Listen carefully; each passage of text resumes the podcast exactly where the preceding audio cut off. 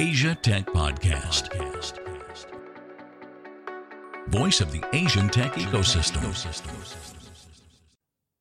Hello and welcome to Asia Tech Podcast. My name is Graham Brown. Here we are in the ATP studio in Singapore with my next guest, Magnus Grimeland, who is the founder and chief executive officer of Antler. Now, Antler describes itself as a startup generator, taking tier one startup talent and turning it into some of the biggest businesses in the world today. That's the challenge. Businesses that are going to change the world and society. What is Magnus's vision? We're going to find out a little bit about that, as well as his background at the global fashion group Zalora and Rocket Internet as well as some interesting angles there as well in his personal journey and history being an ice climbing instructor and Norwegian Navy SEALs. What kind of mindset do you need to be a successful entrepreneur, founder? And what is the importance of giving up? And when should you give up? When should you learn how to quit the stuff that isn't working and double down on what is? Coming up in the next 40 minutes, Asia Tech Podcast interview with Magnus Grimeland. Asia Tech Podcast. Find out more at atp.show. We are go. We are in the Asia Tech Podcast studio. My name is Graham Brown, joined by, and I'm going to try and pronounce this in the Norwegian style, Magnus Grimeland. yeah, that's pretty good. Was that pretty good? Yeah, I Out like of that. 10? Yes, I'd, I'd say An nine A? out of ten. Nine out of ten. B, I think we should try harder. Magnus Grimeland, well, people know you very well as the founder and CEO of Antler. Plus, you've been involved in growing e commerce and startup businesses here in Asia for many years. We'll talk about your journey as well. Originally from Norway. Drammen in Norway. Yes. Drammen in Norway. For Yeah. those that don't know Drammen, just put us on the map.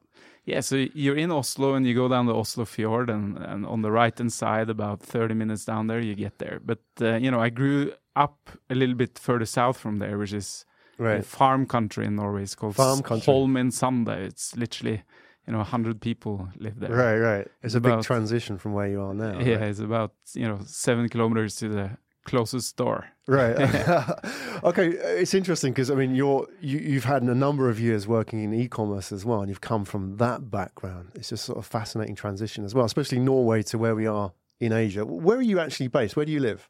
I live in Singapore now. Yeah. So uh, at Balmoral Road here, just uh, not too far away from the studio here. Yeah. It's a nice Good. place. Good, excellent. We're going to talk about your your journey coming here, how you got here, also what interests you in Asia right now, and your work at Antler, obviously. Um, maybe we can start in the reverse order. Put Antler on the table so people understand. A lot of people know Antler, but what exactly is it? I mean, you know, I know you describe it in different ways, and to you know, you're not an incubator, you're not an accelerator. What exactly are you? We're a generator. Mm. That's what we call it. So literally, what we do is we take top talent, couple them with great ideas, and then build innovative companies. Uh, Mhm. so that's what we do. So literally, we're looking for top AAA talent. Uh, we couple them together in teams with uh, you know great tech background, great product background. Typically, we'd then be people who are amazing at building businesses. Mm-hmm. Uh, and then we spend a lot of time going deep on specific business models uh, that are interesting for the founders and for us solving uh, the world's biggest problems or Southeast Asia's biggest problems in Right. in, in this situation. Um, always with tech being the background of uh, uh, you know being able to make this company scalable. Uh, Right. So that's what we do. Do they come to you with the business idea, or do you put those businesses together like a venture builder? So in the end, we um, we about fifty percent of, of the companies being built comes from the founders themselves. The idea come with them. About twenty five percent, I'd say, is us working with them within the areas of their competency. Right. So if someone has worked 10, 12 years with robotics, we typically would work with that person to to come up with something within that field. Mm-hmm. And then, you know, 25% would be, you know, us working with partners like venture capital companies on which areas they find the most interesting. We work with corporates, which areas they find the most interesting. We also work with institutions, you know, for example, the, you know, the World Restorative Forum, who are looking at sustainable innovation, uh, with other impact generators. We also look at, um, you know, the government and their biggest priorities. So the last 25% will be, you know, ideas that we have or other partners have uh, for founders who are really excited about building something and using their competencies to build something, but they might not have the idea up Mm. front. Right. Yeah. Okay. Well, let's talk about this process. Let's put it into context because you've been involved in building many businesses which people will be familiar with. Let's just go through the list here. Obviously, Zalora, Yes, most recently, Global Fashion Group, yes, yes, Rocket Internet, yes. which have spawned many businesses here in Asia, right? yeah, So, for sure. Um, and before that, your your journey started in McKinsey. Yeah, I know you had a short BCG internship as well. yeah exactly. McKinsey was. Uh, it's interesting because that as a training ground as well. We had Kieran Tanner here on the show Oh, fantastic! Yes. You know, and I think he's ex McKinsey as well. Yeah, and yeah. he, you know, it gives you that sort of generalist approach to building businesses. You can see patterns across many different businesses. right? yeah, you can. Um, now you're on the other side of the table, people are coming to you. Let's talk about what it is that you look for. So when somebody comes, walks into Antler headquarters, and they have an idea, what are you looking for in them? Is it having a great idea? Is it some kind of background? Is it in the founder and their personality? What are the key sort of giveaways that tell you that that person is AAA talent, like you mentioned? Yes, so I think that's a great question in the way that you know what what makes a great business and what enables people to solve big problems, Mm. right? And and in the end, you know, there are three reasons why startups fail that come up in all types of research being Mhm. done on it, and and uh, uh, typically number one that comes up is that people are working on the wrong thing. Um, uh, the second thing that comes up is they were running out of money, and the third thing that come up is is the team. The interesting thing there is the team and the founders in the end are the ones who select what they're going to work on Mm. right? And if a great team is working on something that is meaningful they will get the capital to make that happen. So we really believe everything comes down to the team and the founders. Mm. Uh, so that's the number one thing we're looking at. And in the founders we believe that you know great founders can come from all walks of life. There's no you know specific formula for what makes great founder but there are a few kind of trends or things you can pull out right? So number one is we believe great founders have a spike. Um, and a spike can be hard to define but it's literally something that makes that person greater than most other people on something. Mm. and it can be a personality trait like you know you probably have friends who are just amazing at selling stuff or you know they're in an elevator and they make friends with everyone in the elevator before the elevator stops. You know that's that's a spike. Uh, Mm. it can also be someone that you know who just are they're just obsessed with a specific topic right? They can tell you let's say they can tell you everything about rocket engines Mm. and they read everything online about rocket engines and everything that's happening within that space. And they studied it and they're perhaps working with it in some capacity. But that's another type of spike. Somebody who's very analytical somebody who's amazing at you know coding. Mm. um, can be someone who's just a natural leader you know the person who uh, you know always was the captain of the team or they always naturally pull together they're the person who organizes the the trip with friends or whatever it is you know.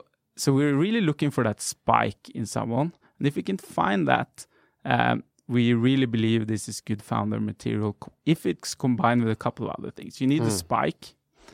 The other thing we're looking for is drive like this relentless ability to ju- just get stuff done Yeah. right and and you you can kind of feel if people have this inner engine and the greatest founders out there they have this engine which just makes stuff possible um, and you can see a little bit uh, you know whether someone has drive just just in the room but you can also see it based on a bit their history right Mm. Ha- have they Exactly. you know done something uh, unique in the past um, the third that i think is critical and possibly the most important is tenacity right so is this a person that never gives up Mm. um, because all amazing companies will run into issues at some point of time, right? I mean, Google's had their struggles in the beginning, Microsoft had it, Apple, you know, went through many times where they were almost bankrupt.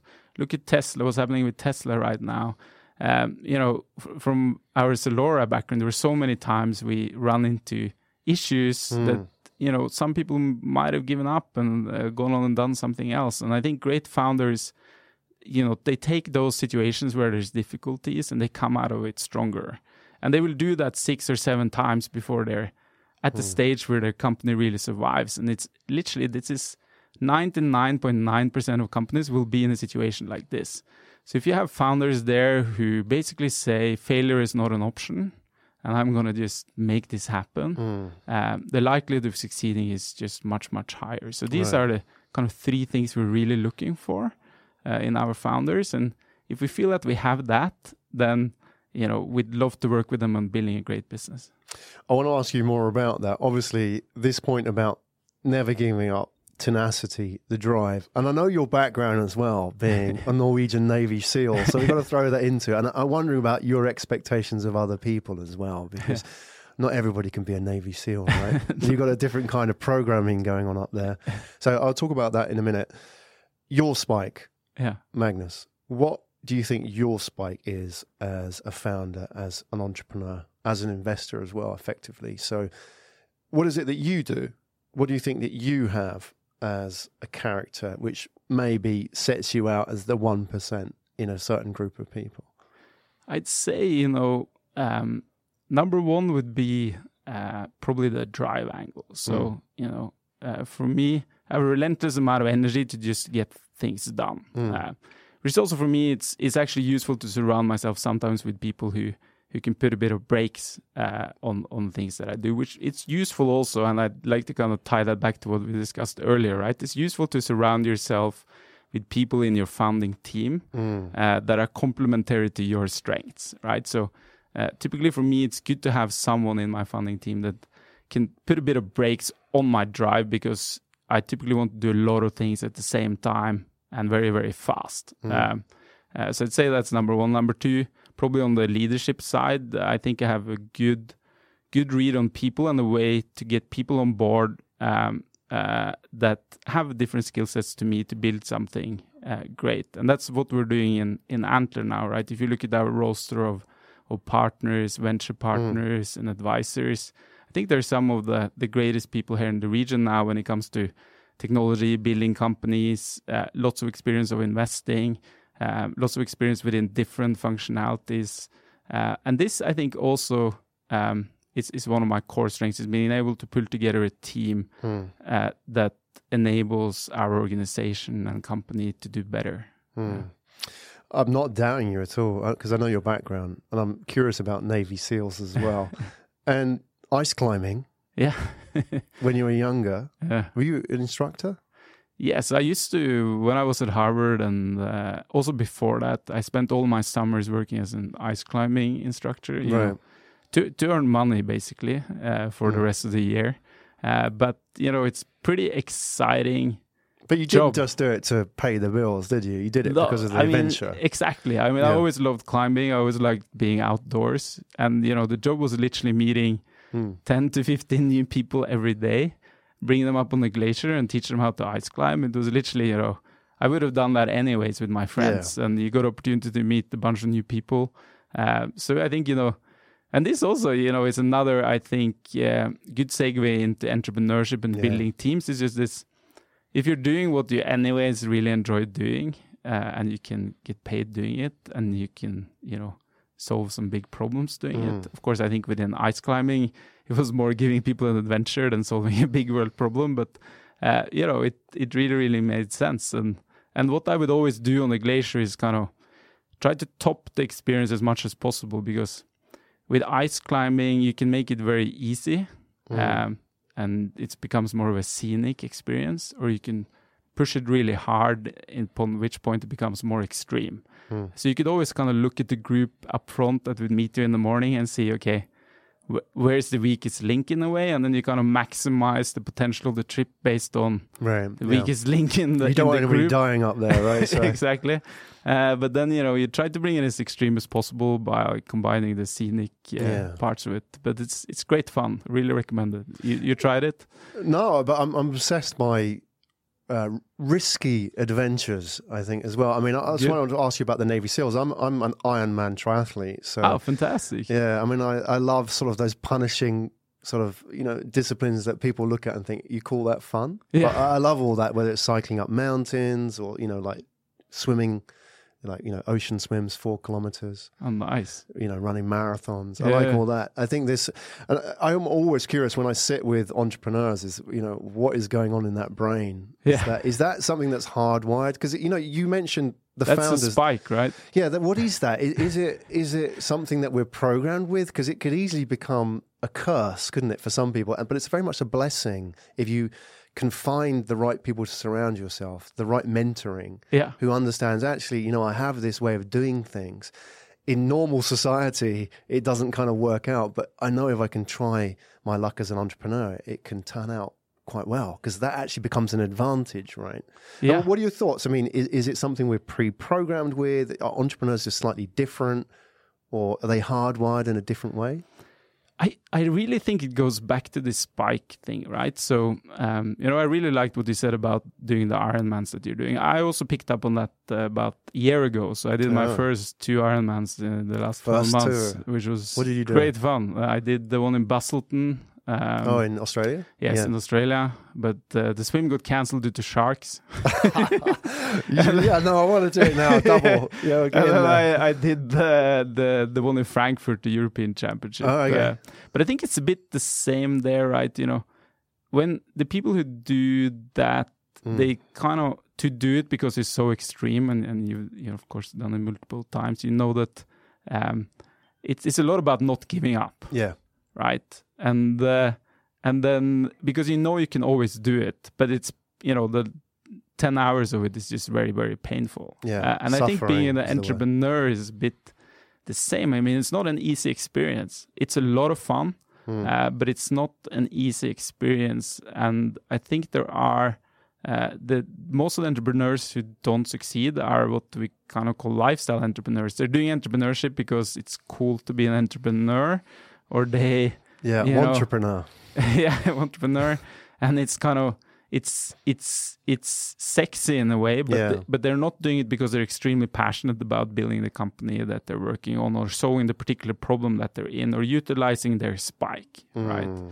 so i think when you when you can apply your spike to uh to to, to a problem that you're also passionate about Mm. uh, and you can bring people into your team and co-founders that have other spikes that complement you you get this really kind of amazing mix. And then it's all about i think you know not giving up uh, where i think you know you can draw the parallel back to the ironman right? I mean it's just the last you know 20 kilometers of the Yeah. of the marathon is not fun. The last exactly- 40 it's kilometers on the bike run is just like you just but you've decided to just finish it Yeah, right? And i think the people who do finish ironmans are the people with that type of attitude right? So- so you obviously have a spike there Yeah, and I think people think you're crazy for doing it, but it's it, and it's sometimes you know I think uh, one thing that I've learned I don't know about you Magnus is doing Ironman and doing a number of races is I've learned to pace myself, and it's a bit the same with entrepreneurship. I think entrepreneurs can be quite impatient. Like we've got to get stuff done. Come on, like why isn't this happening? Why isn't this happening? But as I've sort of done Ironman, I know that you can't do a race like that. You can't just go bam straight in and you know like I'm going to win the swim because you'll be dead when you come out of it, right? You know you'll be you, you've burnt all your energy for the rest of the race, and you know when you get on the bike and you've got a six-hour bike or a five-hour bike, you've got to pace that thing. You can't be charging up and racing people unless you're professional, of course, yeah which most people aren't. yeah yeah I've learned to pace myself, and I think that gives me sort of a longer term approach to entrepreneurship. Be patient. I saw Jeff Bezos saying yesterday about the three things that made Amazon a success, and it, you know, one of them was be patient. You know, and you look at his journey as an entrepreneur.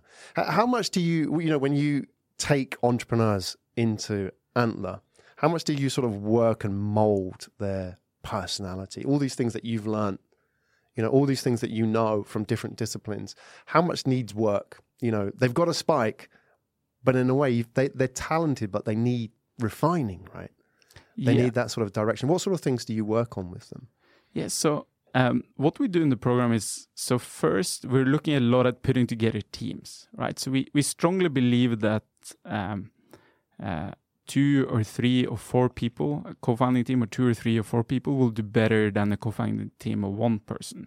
There are great companies built by one person, but in general, you know, the likelihood of succeeding is just much much higher if you're more people, and um, Uh, so we look at how to put together a great team, uh, which you know, interestingly enough, and I think you know all the listeners will know this that the first thing we look at there is not really what pers- the person's skill set or the person's spike, but we look a lot at chemistry, right? So, mm. you know, number one of building a great team is having people together who really love working together. And as an entrepreneur, you need to spend 65 to 70 hours a week together for two to three years at oh, least, yeah. and then you can get a more normal lifestyle after. So, uh, you really need that chemistry to be, to work well. When we feel that the chemistry is there, we start looking at skill sets right? So, uh, what happens a lot in founding teams across the globe is that people will bring together their co-founders uh, based on who they know, and typically right. people know people who are alike themselves. So you have a lot of, you know, pure PhD co-founder teams. You have perhaps two techies who are coding together and they mm. start a company together. You have two people who worked at McKinsey before together and they'll start a company together. But you'd be better off combining possibly one from the coding community, one from mm. the PhD community, and one who worked in McKinsey together before, and preferably with different spikes, right? So you have someone who's super analytical, someone who's a great leader and can pull together a great team, and then you have someone who's just a great salesperson or someone who's great at product and mm. coding. Mm. So what we really do is in the beginning try to put together teams like that mm. uh, that will be stronger uh, than some teams that form organically, because if you have the chemistry and you have uh, you know skill sets that are complementary to each other's and spikes that are complementary to someone's then you have really this ideal founding teams like you know the star founding yeah. teams like you know steve jobs and wozniak right it's just this great combination uh, or you know there's just so many examples of this out there uh, where uh, you know teams have come together and they've been able to accomplish stuff that they wouldn't have been able to do on their own. Hmm. So this is what we spend a lot of the first few weeks at. Then, when we feel we have great teams, we start looking at business models. Um, and some of them come from the founders. If it comes from the founders, we spend a lot of time going deep on how can we make this better, like testing it fast. Mm. Customer validation, if it's highly tech specific, we go and talk to the biggest experts in the industry. And, you know, most of the time, you know, that would be very good feedback on ensuring that you get deeper on the business model before you start building because there's also a lot of teams who as you said earlier right when you prepare for an ironman and you do an ironman you, you pace yourself you, mm. you prepare before you go there you train before you go there and then when you execute you execute at the maximum speed to deliver the best result uh, what happens with a lot of startups is they will get together very quickly and then start building the product straight away and you know get to mm. market as quickly as possible which we also believe in you should create a lot of early velocity but you need to get uh, the kind of sequencing right, right? So for example, if I look at Zalora as an example, mm. um, we uh, did some mistakes in the early early days where we did a lot of marketing, positioning ourselves in the market as you know a high street fashion company, um, but we were selling um, you know products that didn't match our our our marketing, right? Mm. Uh, which when the customer came to our site, they were disappointed about the products that they saw. Um, and uh, and that's just because it takes time to sign up the big brands, right? You know, we had to negotiate with Nike and a bunch of these big brands over a long period of time. Uh, so if we in, instead had, you know, secured some of these big brands, the marketing efficiency or and our spend would be much much higher.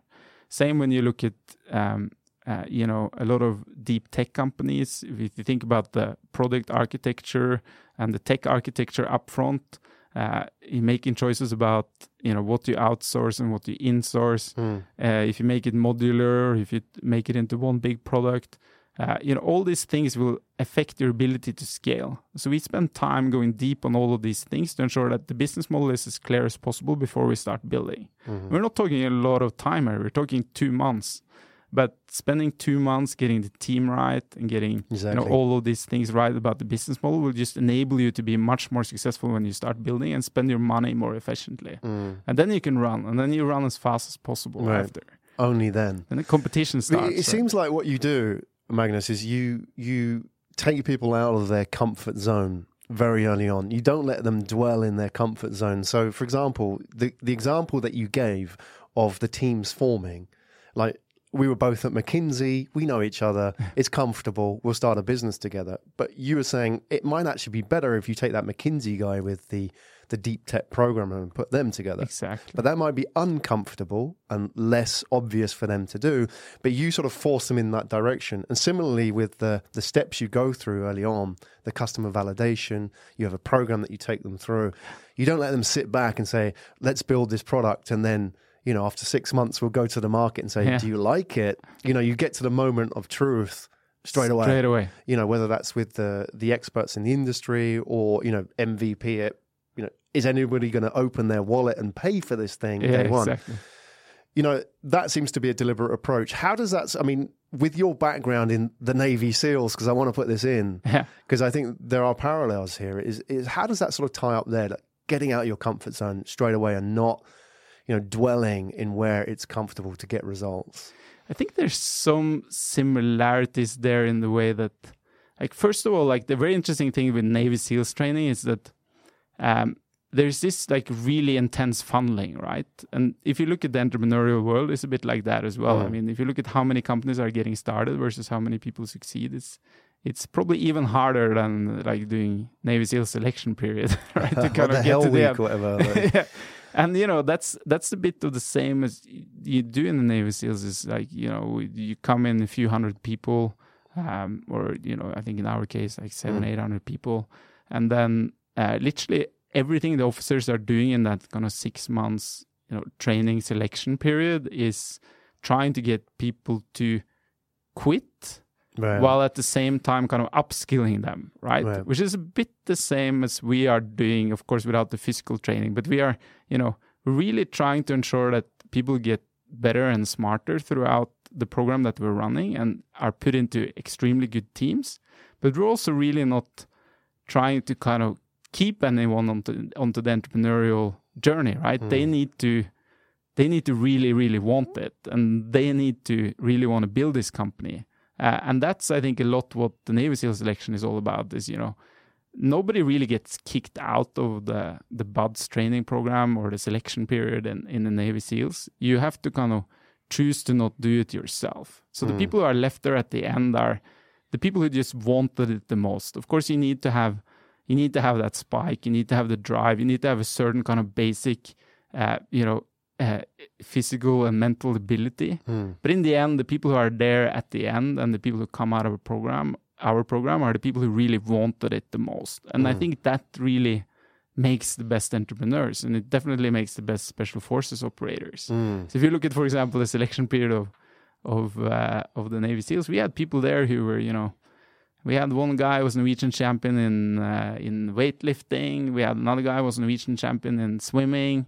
Uh, you know, we had a bunch of like super top athletes um, who, you know, wanted what they did before, you know, enough to become Norwegian or sometimes Olympic Mm. you know athletes but they didn't pass uh, navy seal training not because they couldn't physically do it but i think they just didn't want it enough or Mm. you know they weren't like mentally strong enough not to quit uh, and i think there's a lot of parallels there to being an entrepreneur is you know i think there's a lot of people out there who didn't succeed in building their business that had the skill set to do it they could have done it but they didn't have the mental toughness to Right. to get to the end right Yeah. Uh, so you know we're we're we just want to ensure in that kind of first part of our program that you know we have great teams that can really execute on Mm. what they're doing that they're working on a business model that really really makes sense and then that we really you know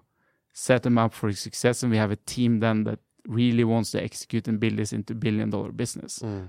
uh, it's a long answer to a short question. No, question it's a great answer as well. And I think you're saving them time Yeah. and the investors' time as well if they're going down the wrong road. Yeah. Because you're getting to the moment of truth sooner Yeah. rather than spending six months or, you know, a year building something that people don't want. exactly. You know, you're getting to that point sooner. Yeah. Can I flip that on its head and just be argumentative now? Because you, I mean, the the flip side is is that I mean, I was reading a, I mean, talking about climbing, I was reading a, um, an insight into the commercial climbing expeditions on Everest, and they've sort of grown in recent years. And they're talking about like mountain madness and the people who take, you know, for fifty thousand dollars you can get to the top of Everest, right? You know, with no climbing experience. You know, that was it. You could wear crampons. That was about it. But if you had the money, they could take you to the top. And they were asking the guides, um, what kind of clients do they have? So they have a mix. You know, they're all different kinds of people who have money Yeah. and maybe a little bit crazy as well. And they said, what were the worst type of clients that you would take to the top? The ones that you worry about the most? And they said, well, this particular guide said, the, the, the ones I worry about the most are the business people. And he said, why is that? Because they never give up. Because, you know, if you like are trained never to give up, that's fine. You could, uh, you know, you could fail a business, you could walk away, you could start another one. But going up there into the death zone, if you never give up, you might not come back. There's a high chance of that. So sometimes we see this in business, don't we, where people don't give up. You know, they, they're doing something and they're so determined to make this work, but you want to tell them this ain't working. You got to stop. Six months in, you know, you you gambled everything. So that quitting part as well. Let's talk a little bit about that because we don't talk about that a lot in in business. When is there a point where somebody should quit? How do they know? Because I get asked this as well. How do I know I'm doing the right thing here? Yeah, I mean this this one is always hard. Um, I think the key issue, if you look at startups, is um, a lot of it is about finding out quick, quickly whether you should quit or not. Or in, and in startups, I think it's also not a lot. It's often about not necessarily about quitting, but changing direction, right? So perhaps you don't go to Mount Everest, but you go to the base camp, and then Mm. you go hiking, you know, 60 kilometers another direction because for some reason you're not built for the height, right? You know, so so I think there's these types of considerations that needs to be done, and what you very often see is, you know, I have friends of mine who've been working on a business for three, four, or five years, um, and they become, you know, you know, small companies. They have some revenue, they have some customers.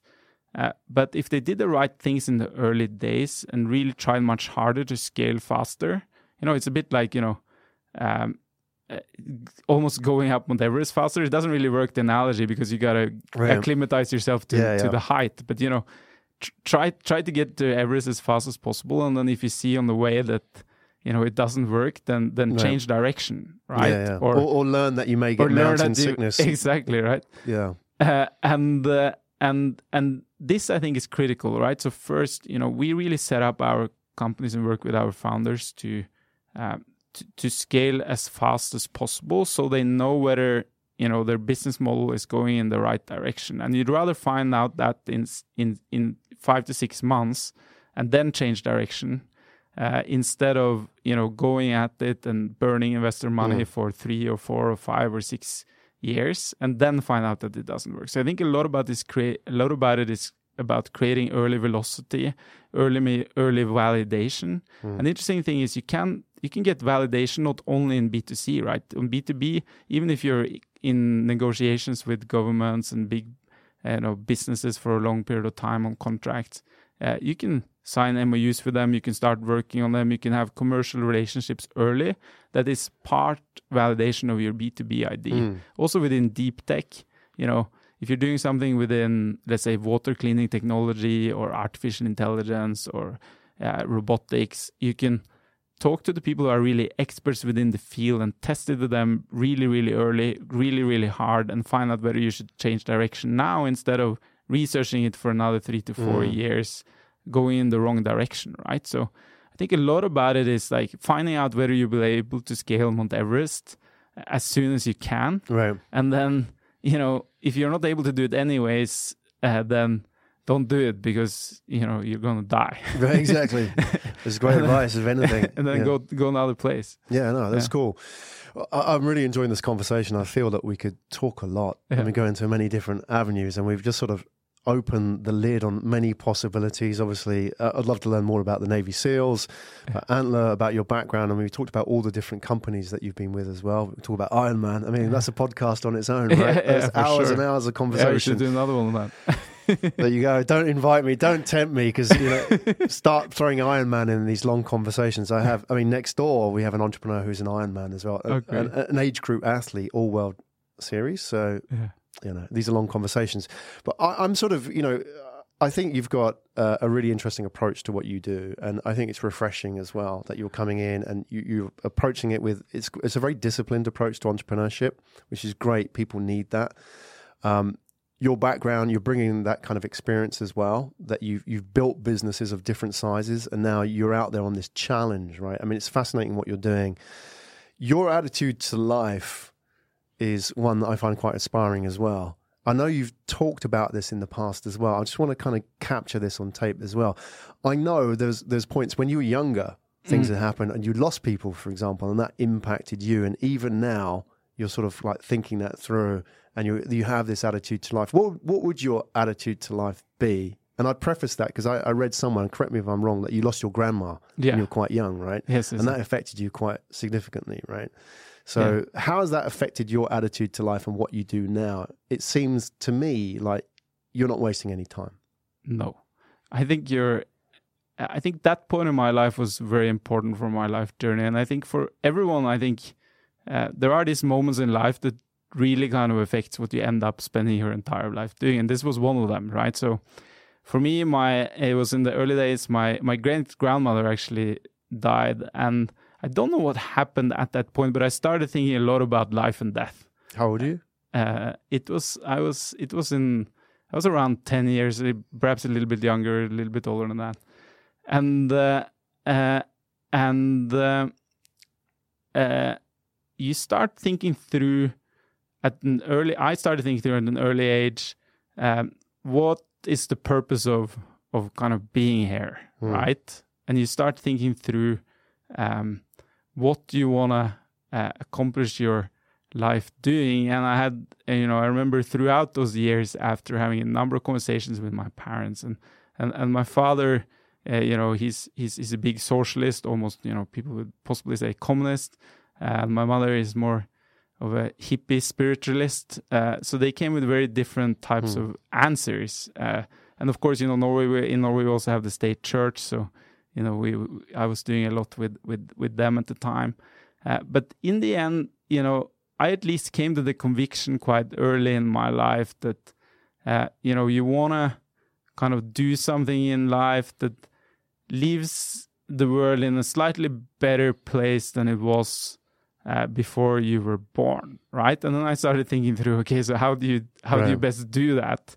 And you know, Norway's always been a country of explorers, uh, so I started thinking through, you know, what more is there to explore? And at the time, you know, the world was kind of um, overexplored. You know, I have Mm. my friends in the military when I was there, they were doing these kind of last big trips. You know, for example, one of them were walking from Russia uh, over the North Pole to Alaska, and you know, without getting any support on the way, it's like a Wow. 109 day skiing trip. So all of these trips have kind of been been done now. So I thought, okay, right. So there's kind of there's there's the exploration of uh, the universe, uh, and you know everything the astronauts uh, Mm. you know have currently been doing is is extremely exciting. And there I find it very exciting now what's happening in the in the kind of private space race, right? I mean, there's a lot of uh, interesting things going on there to make the human beings a spacefaring uh, society. Um, and the other way I thought about it is, you know, if you can if you can use technology and knowledge uh, to make the world a better place. Mm. Uh, so I thought, okay, um, I'll try both avenues. So I started thinking through, you know, what I need to read and learn in school. I ended up doing the the special forces thing in the military to kind of set me up if I ended up going the adventure way. Mm. Then I ended up going to Harvard after to learn as much as possible. Um, and then in McKinsey, I was just focused on uh, as much as I could on technology. Then the European Space Program, unfortunately, very seldom Mm. brings in new astronauts. So I kind of stopped stopped that avenue, and now Right. focus on how we can use technology to uh, you know enable a better world. And and uh, when we were done doing Zalora, which was an amazing jour- learning journey for me, uh, you know the solution was let's build a platform where we can bring on board hundreds, if not thousands, of entrepreneurs over the next few decades and look at solving some of the Mm. biggest problems out there. Um, and uh, and I feel like you know now I have this combination of doing what I'm really passionate about and you know enabling change in a way um, uh, on, in a global scale that we have not you know been able to do before. So I'm, that's what kind of formed the ideas behind Mm. Antler. So it's kind of this long journey, and I think you know for all the listeners, I think you know everyone has moments like that in life that if you crystallize it down to a set of beliefs, it will really kind of inform you in terms of what you should do going forward. Mm. So if there are people out there who are excited about you know becoming an entrepreneur and solving a big problem, I mean, uh, we've set up a platform to kind of enable you to do that, and we're looking from everything from people who are great at technology, people who are just knows a lot about specific industry. To, to the businessman, you know, never give up going to Mount Everest. So Yeah. I think that's the kind of whole story behind that. Well, it's an Yeah. awesome story as well. And it's an advent. I love it. It's like an adventure which you're inviting people to share Yeah, with you, right? And it's an adventure. You're going on an adventure with these these entrepreneurs as well, yeah, yeah.